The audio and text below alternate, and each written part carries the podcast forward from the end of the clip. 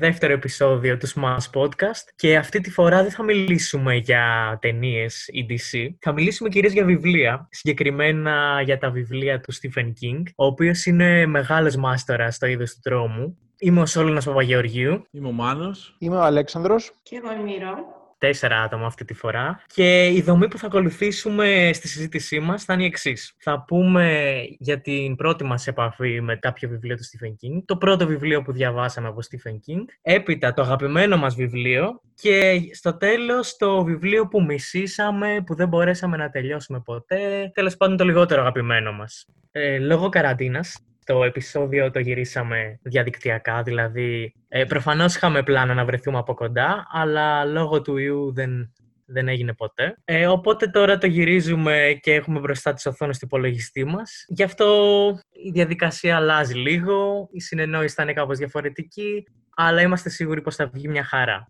Ξεκινάμε τώρα με την πρώτη θεματική, το πρώτο βιβλίο που διαβάσαμε και λέω εγώ εγώ άρχισα γενικά να διαβάσω Stephen King. Στο Λύκειο δεν διάβασα καθόλου νομίζω.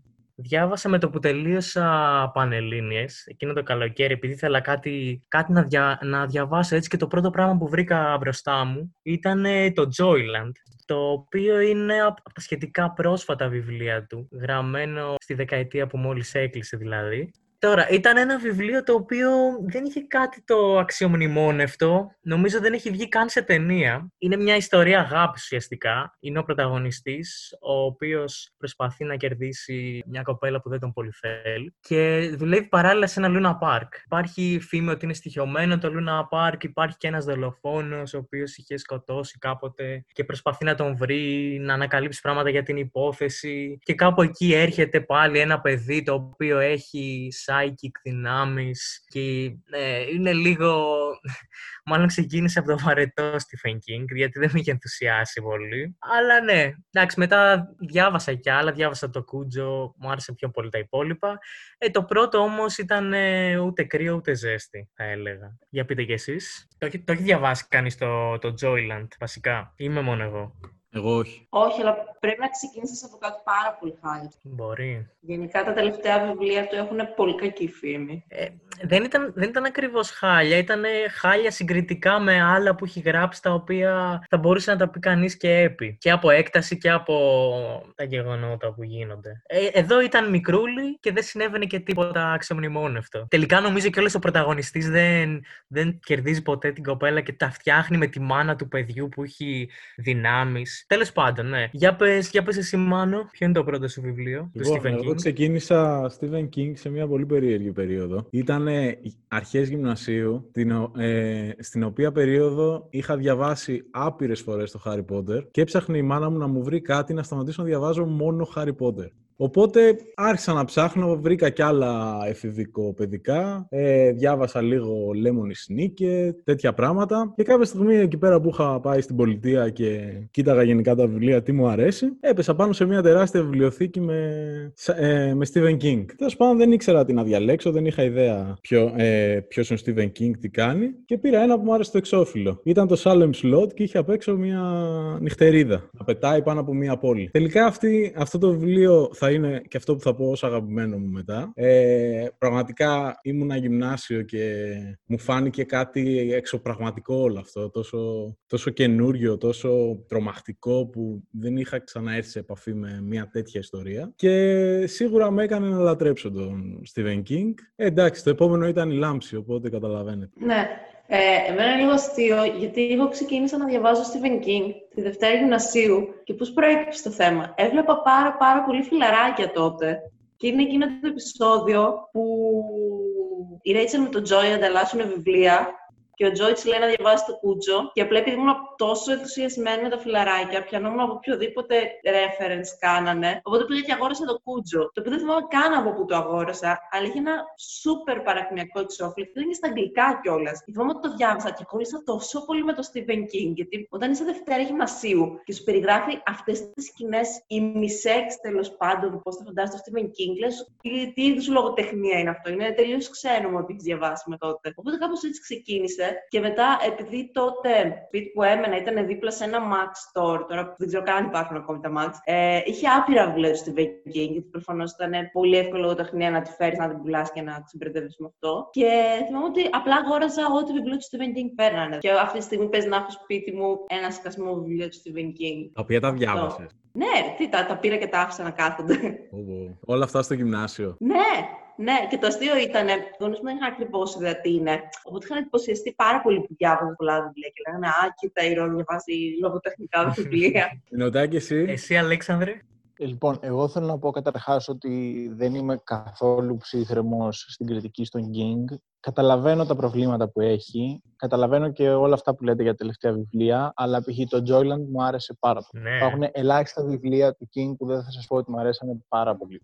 Ε, νομίζω έχω διαβάσει 60 κάτι τελευταία φορά που έκανα καταμέτρηση και μπορώ να βρω έτσι πέντε που θα πω ότι δεν μου άρεσε. Οπότε το λέω εξ αρχής ότι όχι αντικειμενικός δεν είμαι, δεν έχω καμία ψυχραιμία στο θέμα. Δεύτερον, τώρα, πρώτη επαφή, εκεί πέρα πρέπει να είμαι και εγώ ή πρώτη ή Δευτέρα ή Τρίτη Γυμνασίου, σε εκείνη τη φάση που γενικά προσπαθούσαμε να δούμε thriller, μαζευόμαστε σε σπίτια και βλέπαμε το The Ring, ξέρω τι έκανες πέρυσι το καλοκαίρι και τέτοια. Σε εκείνη τη φάση που γενικά προσπαθούσαμε τέλος πάντων να, την παρέα μου τότε να δούμε, στραφούμε λίγο προς τα thriller και αυτά. Έτυχε να βρεθώ με γονείς σε αεροδρόμιο, έχοντας ξεχάσει τη μόνη δουλειά που είχα να κάνω φεύγοντας στο σπίτι, να πάρω μαζί μου την τσάντα με τα βιβλία την έφτιαξα και την άφησα σπίτι και πάω στο αεροδρόμιο, δεν έχω τίποτα μαζί, οπότε παίρνω βιβλία από το αεροδρόμιο και ένα από τα βιβλία που παίρνω, νομίζω και στα αγγλικά, πήρα διάφορα. Δηλαδή, ένα από αυτά που πήρα ήταν στα αγγλικά και ήταν το Κάρι. Μετά κατάλαβα, τότε δεν ήξερα, ήξερα ότι ο King είναι κάποιος τύπος που έχει σχέση με το, με το λογοτεχνίατρό μου, οπότε γι' αυτό τον πήρα, δεν είχα διαβάσει τίποτα. Μετά είδα κιόλας ότι ήμουν αρκετά τυχερός, γιατί πήρα το πρώτο βιβλίο του. Εντάξει, προφανώς μου άρεσε πάρα πολύ, δηλαδή όλο, όλο αυτό που περιγράφει η Ρώμου είναι πολύ, πολύ οικία αυτό που μου άρεσε και είναι αυτό που με κρατάει σε όλα, δεν ήταν τόσο οι σκηνές του τρόμου στο τέλος, η στιγμή που η Κάρη ξεσπάει και εκδικείται τους πάντες ε, και όλη η σκηνή της καταστροφής στο τέλος. Πολύ περισσότερο μου άρεσε το πόσο αργά συνέβαιναν όλα. Το πόσο λεπτομέρεια έδινε σε ένα απόγευμα που περνάει η Κάρη με την καταπληκτική μητέρα της όταν γυρνάει από το σχολείο. Πόσο λεπτομέρεια δίνει στον εσωτερικό μονόλογο στην αυλή του σχολείου στα σχόλια που κάνει, όπως πηγαίνει. Δηλαδή, αυτή έτσι, ο, ο, αυτό που κάνει ο King που παγώνει συνέχεια το χρόνο και είναι σχεδόν έτσι σαν ε, πώς να το πω, πεζογραφία στην Αμερικάνικη επαρχία είναι, είναι αυτό που με κρατάει στα πάντα και νομίζω τότε δεν θα το, δεν θα το έλεγα ακριβώς έτσι, αλλά είναι Πώς πω, ήταν ένα βιβλίο το οποίο είχε το τέλος που θες από, από κάτι που έχει να κάνει με το horror, αλλά με μια τελείως διαφορετική διαδρομή. Έχω, το, έχω την, μια πολύ παλιά έκδοση του Κάρι, από, τη βιβλιο... από εκδόσεις που δεν υπάρχουν καν πια και έβγαζαν γενικά βιβλία τρόμου. Νομίζω λέγεται βιβλιοθήκη του τρόμου. Είναι κάτι μικρά ε, μαύρα βιβλιαράκια και έχει φοβερό εξώφυλλο το συγκεκριμένο. Ε, δεν μου λες, ε, Μινωτάκη, μήπως θυμάσαι άμα όντως στο Joyland καταλήγει με την. Ή θα κάνουμε και spoilers. Πάνω θα κάνουμε πάρα πολλά spoilers. ε, δεν θα κάνουμε spoilers. Βγες από την κλίση, δεν μας νοιάζει τι θα κάνουμε. Φίλοι μου, αντισποιλεράδε, εδώ είναι safe space. θα διαγραφούν όλα στο μοντάζ. το θέμα είναι ότι θα τα έχεις ακούσει εσύ, μάνα. Αυτό μας ενδιαφέρει. Σε έχουμε καταστρέψει. Γίνεται κάτι για ένα βράδυ, αλλά δεν συνεχίζεται. Κόπηκε στο μοντάζ. Ε, εντάξει. Λοιπόν, ε, ας προχωρήσουμε τώρα στο αγαπημένο μας βιβλίο. Εγώ το full mainstream, το πράσινο μήλ ήταν το αγαπημένο μου. Και ήταν, ήταν, ήταν από τα βιβλία που είχα δει πριν την ταινία. Οπότε ήξερα τι γίνεται. Παρ' όλα αυτά, και το είχα διαβάσει αρκετά μικρή γι' αυτό. Είναι, μ' αρέσει πάρα πολύ γιατί το είπε και ο Μινωτάκης πριν, ότι ο Στίβεν Κίνγκ είναι τρομερό, τουλάχιστον όσον αφορά τους ανδρικούς χαρακτήρες, πόσο καλά μπορεί να πιάσει αυτό που εμείς κάπως ας πούμε λέμε το πνεύμα της ε, μεσοαστικής λευκής ε, αμερικάνικης τάξης και σκιαγραφεί τρομερά τους ήρωες. Δηλαδή, τους ήρωες τους οποίους καταλαβαίνεις ότι γνωρίζει καλά και ταυτίζεται κάπως ο ίδιος με αυτούς, μπορεί να τους αναπτύξει πάρα πολύ καλά. Και νομίζω ότι ήταν, ενώ δεν είναι από τα high fantasy βιβλία του Stephen King, έτσι, δηλαδή έχει βιβλία τα οποία μιλάνε για άλλες δυνάμεις έξω από δυνάμεις τελείως ας πούμε τεράστιες όπως το αυτό που, που, ή το insomnia που σου λένε ας πούμε για τελείως ε, εξωπραγματικές δυνάμεις σε επίπεδο Lovecraft. Το πράσινο μήλιο όμως ξεκινάει και σου λέει πρώτα απ' όλα για το τι πάει να πει το σοφρονιστικό σύστημα στην Αμερική. Το τι χώρο δίνει ε, στους ε, φύλακες, το τι ας πούμε ρόλο και εξουσία έχουν πάνω στους φυλακισμένους, το τι πάει να πει ο κοινωνικός ρατσισμός, το πώς, ας πούμε, αντιλαμβάνεται η μέση η λευκή αστική τάξη, ας πούμε, τον, ε, τον, ε, τον κόφι και το πώς αυτόματα υπάρχει το, η προκατάληψη γύρω από αυτόν. Το τι πάει να πει η θανατική ποινή. Θα είναι θέματα που είναι από μόνο τους πάρα πολύ δύσκολα. Και για το συγγραφέα, τα συγκεκριμένα θέματα ήταν έξω από τα νερά του, μέσα σε εισαγωγικά. Δηλαδή, το, το πώς έβαλα πούμε, να σκεφτείς τι πάει να πει η θανατική ποινή, τι πάει να πει η ηλεκτρική καρέκλα. Ακόμη πούμε, και που ε, και έχει το supernatural στοιχείο, παρόλα αυτά μιλάει για μια πολύ υπαρκτή κατάσταση. Και νομίζω ότι αυτό ήταν ένα από τα βιβλία που με κέρδισαν πάρα πολύ ακριβώς γιατί ένιωθες σε επηρέαζε πολύ σαν βιβλίο. Το ένιωθες πολύ κοντά σου. Και εμένα μου αρέσει πολύ το πράσινο μήλι. Εγώ θέλω να κλέψω σε αυτή την κατηγορία και σας ε, συνιστώ σε όλους να το κάνετε αυτό. Δηλαδή, είναι πολύ δύσκολο να πεις ένα βιβλίο. Δε, αν έλεγα ένα βιβλίο, θα πάω και εγώ σε κάτι από το πιο mainstream και από την ηρώο και θα πω το αυτό. Αν κάποιος θέλει να καταλάβει τι είναι ο Stephen King και στα καλά του, στα κορυφαία του και στα κακά του, είναι το, το αυτό είναι το βιβλίο δεν κάνει απλά ενδοσκόπηση στην Αμερικάνικη επαρχία. Το κάνει σε δύο διαφορετικές χρονικές περιόδους. Ανάμεσα στα κεφάλαια σου πανεμβάλλει έτσι μικρά αποσπάσματα από εφημερίδες, από ημερολόγια, από ντοκουμέντα για το παρελθόν της πόλης και πάει ρε παιδί μου να, να, να κάνει αυτό που είναι το, το, η καλύτερη στιγμή του. Παίρνει ένα μεταφυσικό κακό, που είναι το, το αυτό, που μπορεί να αλλάξει 100 μορφές, να προσαρμοστεί σε 100 διαφορετικές περιστάσεις, να αγγίξει σε κάθε άτομο τη βαθύτερη φοβία του και το, δεν το, πώς να το πω, δεν το εδραιώνει σε κάποια έτσι μεταφυσική δύναμη που περνάει στον κόσμο μας, αλλά κυρίως πού στηρίζεται αυτό, στηρίζεται στο ρατσισμό, τη μικροψυχία, στο, στην ομοφοβία, σε ένα σύνολο δηλαδή στερεότυπων, ε, δεν ξέρω πώς, τοξικών συμπεριφορών που έχουν να, να κάνουν με την πορεία αυτής της πόλης σε ένα βάθος σχεδόν ενός ολόκληρου αιώνα. Αυτό δηλαδή είναι, είναι το κορυφαίο του King και ταυτόχρονα εντάξει. Όποιος έτσι θέλει να δει χαρακτήρες εξελίσσονται. Θέλει μια ιστορία έτσι που να είναι ταυτόχρονα και έφηβη και μεσήλικες σε διαφορετικές περιόδους, πώς άνθρωποι έχουν βιώσει παιδικά όνειρα, τη διάψευσή τους. Είναι δηλαδή, η βασική ιδέα του βιβλίου, που σε ταινία είναι πάρα πολύ δύσκολο να αποδοθεί, ακόμα και τώρα που το σπάσανε σε δύο ταινίες, είναι η ιστορία δύο παιδιών που αντιμετωπίζουν το ίδιο πράγμα σε δύο τελείως διαφορετικές φάσεις της ζωής του. Από το όνειρο στη διάψευση, από το, οι αλλαγές στους φόβους τους, τι προσδοκίες έχουν από τη ζωή τους σε κάθε φάση. Είναι τρομερό όλο. Αλλά το αυτό έχει και όλα τα προβλήματα του King. Που κυρίως είναι ότι μπορεί να στήσει πάρα πολύ καλά ένα σκηνικό, μπορεί να στήσει ένα χαρακτήρα. Όταν τα πράγματα μπαίνουν σε κίνηση, αρχίζει και δυσκολεύεται. Και όταν πρέπει κάπου να καταλήξει, ε, εκεί είναι που γίνεται από κορυφαίο, πλακαλός ή και μέτριος κάποιες φορές. Τέλος από το αυτό και ο τρόπος που τα παιδιά βρίσκουν τη λύση και το πώς προσπαθεί να εισάγει ένα, να κάνει ένα raise και να σου πει υπάρχει και μια βαθύτερη μεταφυσική αλήθεια πίσω από το κακό του Pennywise, είναι τελείως. Ε, είναι έξω από το κλίμα του βιβλίου. Και είναι η τεράστια δυσκολία του να καταλήξει κάπου χωρίς να εισάγει ένα από μηχανή Θεό. Και για να κλέψω και να μην, αλλά μην πάρω και πάρα πολύ χρόνο, αν δεν έλεγα το αυτό και έπρεπε να πω κάποια ψαχνιά, δίθεν έτσι, θα έλεγα το καλοκαίρι της διαφθοράς. Oh. Τίποτα μεταφυσικό. Mm. Τίποτα μεταφυσικό. Ένα παιδί, έφηβος, γνωρίζει έναν ναζί αξιωματικό που κρύβεται στην Αμερική και έχει πάρει την ταυτότητα ενός Αμερικάνου πολίτη.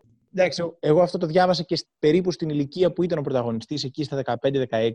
Δεν είναι απλά ότι μια ιστορία για το πώς μπορεί ένας νέος να παρασυρθεί από κάτι είναι αυτό που κάνει αυτό το βιβλίο πραγματικά τρομακτικό, είναι ότι η θηριωδία του ναζισμού μπορεί να δεθεί με ένα στοιχείο, όπως το πω, απόλαυσης, να είναι, να είναι θελκτικό σε έναν άνθρωπο, ο οποίος έχει μεγαλώσει σε ένα τελείως διαφορετικό πλαίσιο από την ε, Γερμανία του Μεσοπολέμου και το κάνει αυτό χωρίς καθόλου διδακτισμό, χωρίς να προσπαθεί έτσι να, να βγάλει ένα κλίμα ηθικού πανικού για το πού οδεύει η νεολαία μας. Δηλαδή η πορεία, ξέρω εγώ, από έναν, αυτά, ένα μεσοαστό, λευκό, έφηβο, με λαμπρό μέλλον μπροστά του, σε κάτι ξέρω εγώ, περιθωριακό, σε αυτό που, που καταλήγει, δεν θέλω εδώ να το χαλάσω, που καταλήγει το τέλος και το πώς τον έλκουν οι ιδέες και οι πρακτικές και αναμνήσεις του ναζιστή εξωματικού, είναι, δηλαδή αυτό είναι ίσως το πιο τρομακτικό βιβλίο του Κίνγκ.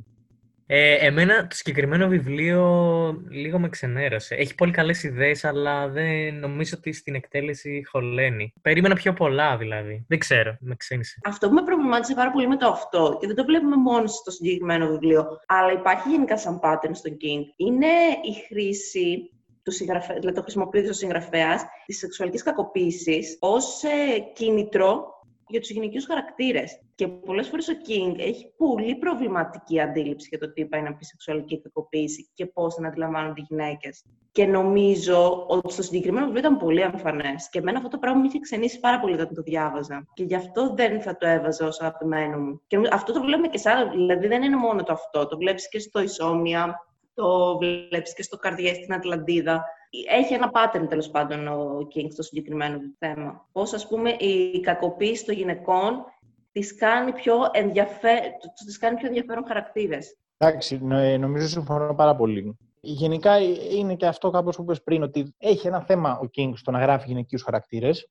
Έχει, τους δίνει δύο βασικά κίνητρα. Το ένα είναι αυτό που λες, σεξουαλική κακοποίηση. Το άλλο είναι οι αιμονές. Με πιο χαρακτηριστικό παράδειγμα το Misery. Τους κάνει πολύ, του, τους κάνει πολύ μονοδιάστατους, ενώ συνήθως τους ανδρικούς χαρακτήρες έχουμε μια πολύ πλούσια παιδική ηλικία, κάποια καθοριστικά γεγονότα που τον έχουν διαμορφώσει, κάποιες αντιφάσεις. Στις γυναίκες υπάρχουν ένα-δύο περιστατικά, τα οποία είναι, δίνουν όλη τη, είναι σαν μοχλός κίνησης που εκτοξεύει το χαρακτήρα σε όλο το βιβλίο. Την περίπτωση τώρα για το αυτό και για, τη, για την Beverly, για την είναι πολύ χαρακτηριστικό. Δηλαδή ότι ε, ενώ όλα τα παιδιά διηγούνται άπειρα πράγματα από το σχολείο, την παιδική τους ηλικία, η Beverly ασχολείται, διηγείται διαρκώς κακοποίηση από τον πατέρα της, το οποίο είναι σημαντικό που υπάρχει στο βιβλίο, αλλά είναι μόνο αυτό. Και όταν επιστρέφει ως ενήλικας, μεσήλικας πλέον, φαίνεται ότι η, η, η αναμνήση τη από μια ζωή, ξέρω 45 χρόνια, είναι πάλι κακοποίηση από τον πατέρα της και το περιστατικό που έχουν περάσει μαζί ως παιδιά. Δηλαδή είναι, συνεχίζει και ως παιδί και ως μεσήλικας να είναι μάλλον ο πιο μονοδιάστατος χαρακτήρας. Ενώ δεν είναι λάθος να λες ότι η κακοποίηση στιγματίζει έναν άνθρωπο και προσπαθεί προφανώς τον επηρεάζει. Και αυτό είναι και λάθος που κάνουν πολλοί συγγραφεί, ότι χρησιμοποιούν την κακοποίηση ως ένα στοιχείο που έγινε και τελείωσε και έλυσε. Και ενώ King του δίνει συνέχεια, δεν μπορεί να είναι το μόνο χαρακτηριστικό που καθορίζει τη ζωή σου. Είναι σαν να λες και στα θύματα της σεξουαλικής κακοποίησης ότι όλη η ζωή σας θα καθορίζεται από αυτό, δεν θα ξεφύγετε από την κακοποίηση. Ωραία. Για πες και Σιμάνο για το δικό σου βιβλίο. Όντως έχω κάνει την ελάχιστη προσπάθεια και θα πω το, αυτό το βιβλίο που διάβασα πρώτο ε, ως και το αγαπημένο μου. Αυτό βέβαια δεν είναι ε, προσπαθώντας να βρω ένα αντικειμενικό κριτήριο ποιο είναι το καλύτερο βιβλίο που έχει γράψει ο Stephen King. Είναι περισσότερο μια υποκειμενική άποψη. Ε, στη βάση του πιο με, με συντάραξε περισσότερο, με έκανε να, να τον αγαπήσω σαν συγγραφέα και τελικά να διαβάσω και όλα τα υπόλοιπα βιβλία του. Δηλαδή, δεν πιστεύω ότι άμα διάβαζα πρώτο το Joyland, όπως ο Σόλνας, ε, θα το έλεγα και για καλύτερο. Αλλά έτυχε να διαβάσω και το Salem Slot. Βέβαια, από την άλλη, ε, να σας πω και την αλήθεια, έχω, ε, έχω να διαβάσω το Salem Slot από τότε. Πλέον κυκλοφορεί και σε νέα, ε, και σε νέα έκδοση. Ούτε την νέα έκδοση δεν έκανα σαν αυτούς τους πολύ πολύ φανατικούς οι οποίοι διαβάζουν για να, δούνε, να βρουν τις χαμένες πέντε σελίδες της προηγούμενης έκδοσης, τις 10.000, ε, τις χίλιες λέξεις οι οποίες έχουν μείνει απ' έξω από το παλιό και που αποκαλύπτουν μια νέα αλήθεια για όλο το βιβλίο που δεν την καταλαβαίναμε. Παρ' όλα αυτά, θεωρώ ότι πρέπει να όποιος δεν το έχει διαβάσει να το διαβάσει. Τουλάχιστον όταν το διάβασα εγώ, με... ήταν από τα πρώτα thriller με τα οποία ήρθα σε επαφή ever και ήταν τόσο σε βύθιζε σε έναν, ε, σε έναν κόσμο τόσο ατμοσφαιρικό και τόσο τρομακτικό ο οποίος σε εισήγαγε στη γοητεία όλης της ε, λογοτεχνίας τρόμου ε, του Stephen King. Εδώ για το Salem Slot θέλω να πω ότι η κατηγορία τύπου το αυτό είναι μέσα και το Salem Slot. Είναι κορυφαίο.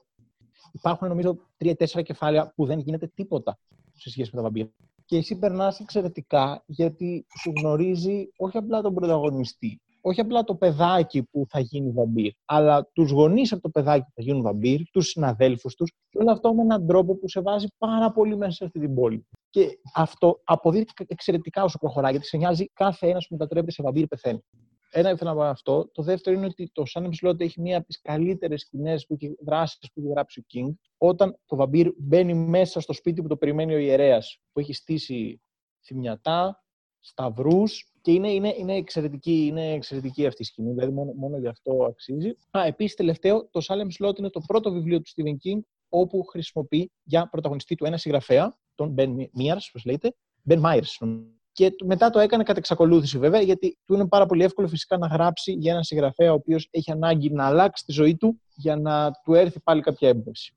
Γράψε ό,τι ξέρεις είναι αυτό με τους συγγραφείς. Ε, ωραία. Ε, συμφωνώ με τον Αλέξανδρο ότι δεν υπάρχει ένα αγαπημένο μου βιβλίο. Παρά αυτά θέλω να δώσω, να μιλήσω για ένα συγκεκριμένο που μου άρεσε πολύ, το οποίο κάνει κάτι, κάνει κάτι χαρακτηριστικό για τον King. Εγώ θα μιλήσω για το Misery. Αλλά πριν μιλήσω για το Misery, θα πω για το περισυγγραφής που είχε γράψει ο Stephen King, στο οποίο αναλύει μια τεχνική για το πώς γράφει, που λέγεται η τεχνική της κατάστασης, στην οποία ξεκινάς την ιστορία σου ε, και ο πρωταγωνιστής είναι αναγκασμένος να, γρά... να δράσει. Πρέπει να κάνει κάτι.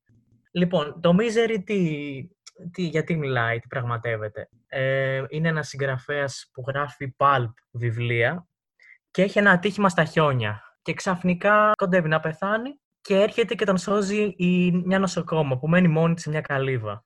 Τον πάει, στο, τον πάει στην καλύβα της και ανακαλύπτει ότι στο καινούργιο του βιβλίο θα σκοτώσει την πρωταγωνίστρια της σειράς που γράφει. Και αυτή είναι φανατική, είναι η μεγαλύτερη του φαν, οπότε τον, τον αναγκάζει να ξαναγράψει το βιβλίο, δεν τον αφήνει να φύγει. Ναι, είναι μια ιστορία λοιπόν που ξεκινάει με δράση, ξεκινάει με δράση, το ατύχημα στα χιόνια και η ιστορία θα τελειώσει προφανώς όταν φύγει από την καλύβα. Έχει...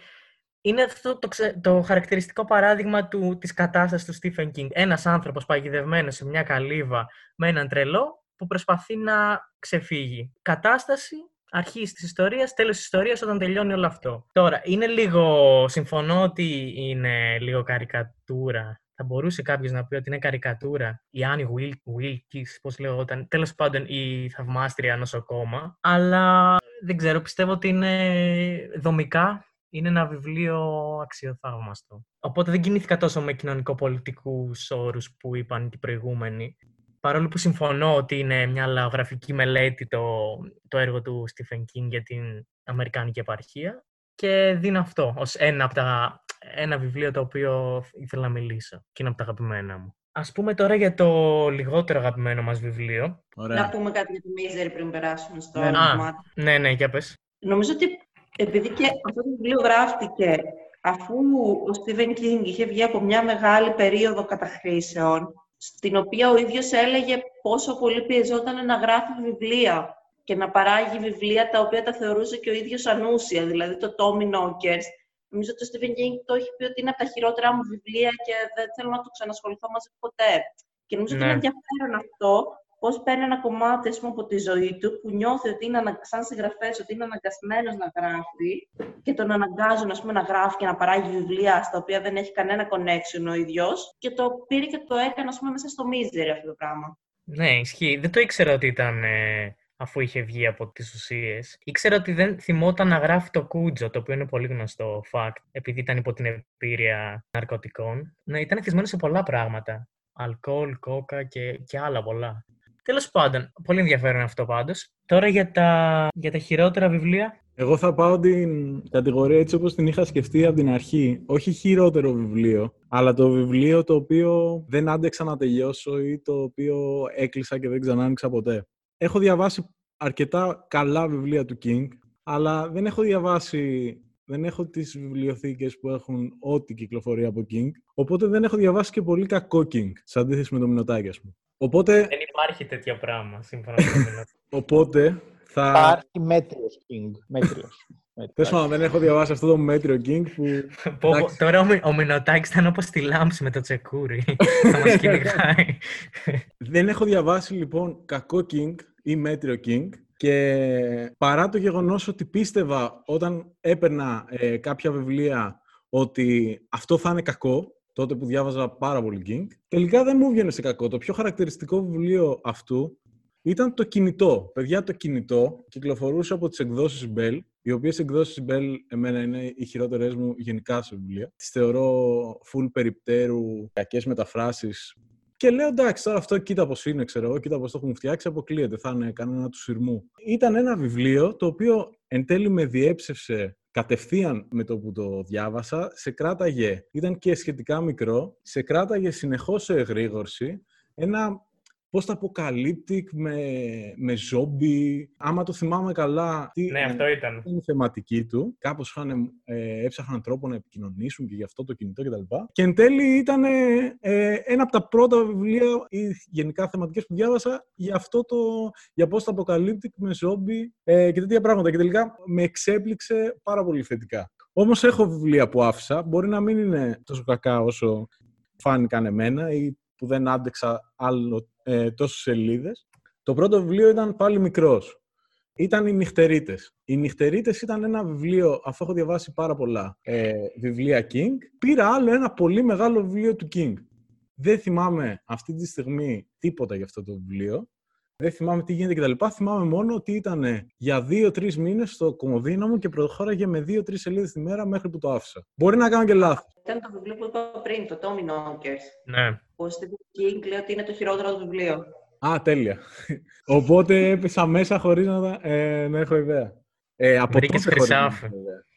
Ε, το δεύτερο βιβλίο το οποίο δεν θα το έλεγα χειρότερο, αλλά θα το έλεγα στην κατηγορία δεν άντεξα να το τελειώσω, ήταν το Skeleton Crew. Και όχι γιατί δεν, με- δεν μου άρεσαν οι ιστορίες του. Το Skeleton Crew είναι μια συλλογή διηγημάτων, η οποία είναι και από τα πρώτα βιβλία που μετέφρασε ο Κλειδάριθμος, που είναι οι νέες εκδόσεις που κυκλοφορούν King. Είναι μάλιστα η δεύτερη συλλογή διηγημάτων που μετέφρασε ο Κλειδάριθμος. Πράγματι, μέσα στο βιβλίο υπάρχουν πολύ ωραίες ιστορίες και πολιτικές. Θυμάμαι μία είχε και νομίζω ε, σχέση με το Μάη του 68. Τέλος πάντων, είχε ωραία πράγματα. Αλλά ίσως τα συγκεκριμένα διηγήματα δεν ήταν τα πιο δυνατά διηγήματα που έχω διαβάσει από τον King, που θεωρώ κορυφαίο, ένα από τα κορυφαία διηγήματά του, την ομίχλη. Δηλαδή, δεν είναι ότι ο, ο King γράφει κακά διηγήματα. Ο King έχει γράψει πολύ καλά διηγήματα. Μέσα στο Skeleton Crew είχε πολύ ωραία διηγήματα, αλλά εμένα δεν κατάφερε, κατάφερα να με κρατήσει όλο το βιβλίο να διαβάσω όλα τα διηγήματα. Κράτησα αυτά που μου άρεσαν, πέρασα γρήγορα αυτά που δεν μου πολύ άρεσαν και το άφησα κάπου στη μέση. Ωραία. Ε, νομίζω ο Μίχλ είναι, πι- δεν είναι ακριβώς διήγημα, είναι νουβέλα περισσότερο. Τέλος πάντων. Ε, Άρα 30 σελίδες πάνω από ένα διήγημα. ε, Θέλει να πει κάποιος γι' αυτά; Εγώ θέλω να πω ότι μου έκλειψες το χειρότερο βιβλίο και εγώ το κινητό ήθελα να πω. Τώρα, Α, όχι, εγώ δεν το είπα και- για χειρότερο. Εγώ θεωρώ ότι ήταν από τα χειρότερα του Stephen King που έχω διαβάσει. Γιατί ένιωσα ότι προσπαθεί κάπως να, προσπαθεί να σου δείξει ότι είναι current συγγραφέας και ότι είναι μέσα στο πνεύμα ας πούμε, του 21ου αιώνα και γι' αυτό το κινητό και πόσο σημαντικό ρόλο παίζουν τα κινητά μας στην καθημερινότητά μας. Αλλά παράλληλα δεν μπορούσε να πιάσει ακριβώς και αυτό το πνεύμα. Δηλαδή, ο Stephen King δεν είναι ο συγγραφέας που τουλάχιστον εγώ θεωρώ ότι μπορεί να γράψει καλά για τον 21ο αιώνα. Και νομίζω ότι προσπάθησε να βγάλει αυτό μέσα στο βιβλίο και δεν τα κατάφερε. Δηλαδή και αυτό το πράγμα με το zombie apocalypse είναι πολύ επηρεασμένο από βιβλία που βγήκανε, ενώ ο King ήταν ήδη ένας πολύ established συγγραφέας. Πάντως εμένα Ωραία. τελικά και με κράτησε αυτό το βιβλίο και μου έχει αφήσει μια θετική εικόνα έχοντας τις χειρότερες προσδοκίες. Και το ξαναλέω αυτό. καμιά φορά όταν πας με μειωμένες προσδοκίες ή καθόλου προσδοκίες, σ' αρέσει πιο πολύ. Ενώ άμα, άμα έχεις ακούσει ότι είναι καλό και περιμένεις να δεις κάτι πολύ καλό, απογοητεύεσαι. Ναι, τέλος πάντων, τώρα εγώ θα πω για την ονειροπαγίδα και θα αφήσουμε για το τέλος το μηνοτάκι, μιας και μιλάει και πολύ. Και μιας και Ε, δεν έχει και ε, χειρότερο βιβλίο, Μινωτάκης. Σωστό. Και θα μπορεί να μας κράξει και ελεύθερα στο τέλος. Όχι, ρε. Η ονειροπαγίδα είναι πάρα πολύ κακό. Εντάξει. Χαίρομαι που έχω την έγκρισή σου. Ε, λοιπόν, είναι το πρώτο βιβλίο που έγραψε μετά το αυτοκινητιστικό του δυστύχημα. Τον είχε πατήσει ένα αμάξι σε μια μέρα στο Maine.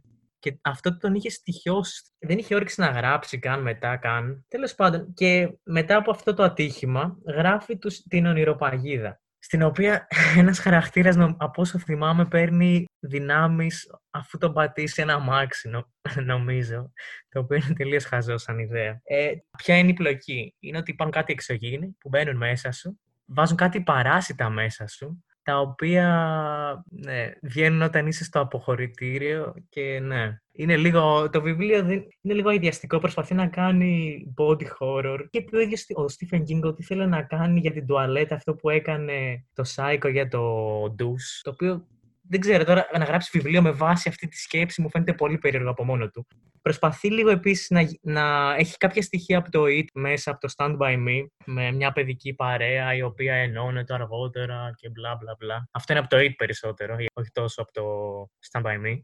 Αυτό όμως που με, με ξένησε περισσότερο στην ονειροπαγίδα είναι ότι είναι, δεν, δεν τελείωσα καταρχάς, είναι ότι είναι 800 σελίδες βιβλίο με πράγματα που έχεις ήδη διαβάσει. Δεν, δεν είναι η χειρότερη ιδέα Εντάξει, δηλαδή οι εξωγήινοι που, βάζουν, που παρασιτούν μέσα σου και σε καταλαμβάνουν και μπλα μπλα μπλα και σε ελέγχουν. Αυτό έχει, εντάξει, δεν είναι και το πιο ε, original πράγμα του κόσμου, αλλά έχει πιθανότητες να, να βγει καλό. Αλλά τώρα 800 σελίδες και να είναι αργό και να με πράγματα που έχει ξαναπεί ο King 10.000 φορές πιο πριν. ε, Πολύ επανάληψη. Ε, Και τελικά δεν το τελείωσα ποτέ. Έχω διαβάσει λίγο βέβαια ποιο ήταν το τέλος στο διαδίκτυο και μου φάνηκε χαζό, οπότε δεν απογοητεύτηκα καθόλου που το... δεν το μετάνιωσα καθόλου που το άφησα. Εντάξει, μου, μου λύσατε λίγο τα χέρια. Δηλαδή, οι επιλογές μου, οι πρώτες δύο ήταν η ονειροπαγίδα και οι νυχτερίτε. Χάρηκα που ακούστηκαν. Ε, για την ονειροπαγίδα, μόνο να πω ότι εντάξει, ο King Α. παίρνει πάντα κλασικά πράγματα και δουλεύει. Ζόμπι, βαμπύρ, φαντάσματα, α- στοιχειωμένα αντικείμενα. Όλα είναι πολύ κλα- κλασικά και τους δίνει έτσι μια μικρή ανα- ανατροπή. Στην ονειροπαγίδα δεν έχει σχεδόν τίποτα το πρωτότυπο. Κλέβει τον εαυτό του και μετά κλέβει από την ειδική κατηγορία του Alien Invasion τα πάντα. Το δε τέλος, το οποίο είναι το σχέδιο των εξωγήινων, είναι τόσο κλεισέ που δεν. Είναι- Δηλαδή είναι που είναι ένα βιβλίο που δεν πάει και πολύ καλά, το τέλος σε απογοητεύει πλήρως. Εγώ ποιο θα έλεγα έτσι ως χειρότερο. Εγώ γενικά πιστεύω ότι ο King δεν είναι πολύ καλός όταν πάει να κάνει high fantasy. Γι' αυτόν τον λόγο δεν, δεν, έχω, δια, δεν έχω ολοκληρώσει ποτέ και δεν μου αρέσει το Dark Tower. Και ο, οποτεδήποτε ο, ο King προσπαθεί έτσι να, να μπει σε κόσμους με δράκους, ε, τέρατα, ήρωες, πιστεύω ότι δεν, δεν μπορεί να δώσει κάτι τρομερό εκεί πέρα. Γι' αυτό τον λόγο το βιβλίο που θα πω, είναι, που είναι, είναι το πρώτο του βιβλίο που είναι στην προσπάθεια, είναι το Eyes of the Dragon. Δεν, δεν ξέρω αν έχει μεταφραστεί στα ελληνικά, δεν είμαι σίγουρος. Το έχω σε μια άθλια αγγλική έκδοση από αυτά τα, τα paperback που τρελαίνουν το μάνο. Εντάξει, δεν με πειράζει τόσο, αλλά καταλαβαίνω ότι είναι κακά. Ξέρουμε λίγο ποιος είναι ο Randall Flagg. Ο King δεν έχει συνέχεια στα βιβλία, αλλά το κοντινότερο που έχει σε συνέχεια είναι αυτός ο, ο κακός, ας πούμε, που εμφανίζεται σε πάρα πολλά από τα βιβλία του. Εμφανίζεται δηλαδή, νομίζω, στο, στην Αϊπνία. Σίγουρα είναι ο κεντρικός πρωταγωνιστής στο, στο κοράκι, στο Dark Tower και κάνει την πρώτη του εμφάνιση στο Eyes of the Dragon, που είναι μια κλασική ιστορία σε ένα με- μεσαιωνικό σκηνικό, όχι όμως το δικό μας κόσμο, όπου ο, ο μάγος σύμβουλος του βασιλιά έχει ένα δικό του έτσι απόκριφο σχέδιο για να πάρει την εξουσία στο βασίλειο. Και εξηφαίνει έτσι μια πλεκτάνη. Καθόλου πρωτότυπο, καθόλου πρωτότυπη εξέλιξη. Στο τέλος προσπαθεί έτσι, το τέλος το προσπαθεί να το λύσει με, με τρόπο μυστηρίου να αποκαλύψει την πλεκτάνη και όχι τόσο περιπέτειας, αλλά και πάλι, δηλαδή είναι ένα βιβλίο που στερείται φαντασίας. Ήταν, το, όταν το έκανε αυτό ο King το 84, όταν το έγραψε, ήταν ένα άνοιγμα για τον ίδιο, που μετά το συνέχισε βέβαια σε διάφορα άλλα βιβλία. Κατά τη γνώμη μου, εξ αρχής, ε, με βάση αυτό το άνοιγμα, έπρεπε να καταλάβει ότι δεν, είναι ένα είδος που δεν χρειάζεται ο ίδιος να ασχοληθεί περισσότερο. Σε αντίθεση π.χ. με την επιστημονική φαντασία, που όσα, τα λίγα που έχει γράψει εκεί είναι εξαιρετικά, όπως ο Δρομέας.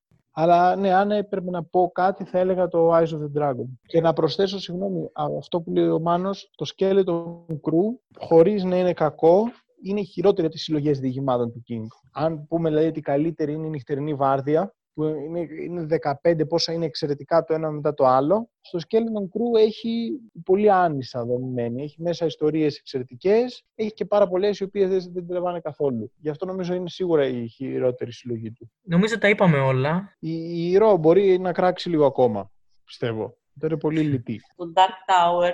Και εγώ το είχα, είχα ξεκινήσει το πρώτο και έχοντας διαβάσει ήδη πάρα πολλά βιβλία του Stephen King. Και επίσης με άφησε. Δεν, ναι, μετά το πρώτο δεν ασχολήθηκα ξανά. Δηλαδή με άφησε πολύ αδιάφορο. Με την έννοια ότι χωρίς να θέλω να περιορίσω ένα συγγραφέα σε ένα είδος λογοτεχνίας. Δεν ξέρω αν είναι καλύτερο μετά. Αλλά δεν μου φάνηκε ότι είναι το δυνατό στοιχείο ας πούμε, του King. Ούτε εγώ το έχω διαβάσει. Έχω, έχω διαβάσει πάλι το τέλος. Δεν έχω διαβάσει όλη τη σειρά. Είμαι λίγο το αντίθετο από το Μάνο. Ε, διαβάζω τα τέλη και δεν διαβάζω τα βιβλία. Ε, αλλά το τέλος φαίνεται ωραίο. Αυτό έχω να πω μόνο, επί του θέματος. Και Ωραία. λίγο πριν το να μπαίνεις στο ίντερνετ και να διαβάζεις περιλήψεις. Στο Ξέρεις τι, Wikipedia. υπάρχει, είχε γίνει μια έρευνα κάποτε που λέει ότι ευχαριστιέσαι πιο πολύ τη βι- το βιβλίο ή την ταινία, άμα ξέρεις το τέλος. Ναι, αυτό μάλλον παραπέμπει στις αρχαίες τραγωδίες όπου πάντα γνώριζες το τέλος και ε, γνώριζες όλη την υπόθεση, οπότε το βλέπεις για, Α, την, οκ. για το θέατρο. Αλλά νομίζω ότι στο, στη σύγχρονη λογοτεχνία και στον κινηματογράφο που έχει μεγάλη σημασία η έκπληξη και το, το τι θα γίνει, νομίζω ότι χάνει πολλά από αυτό που έχει να δώσει ένα σύγχρονο έργο. Οκ.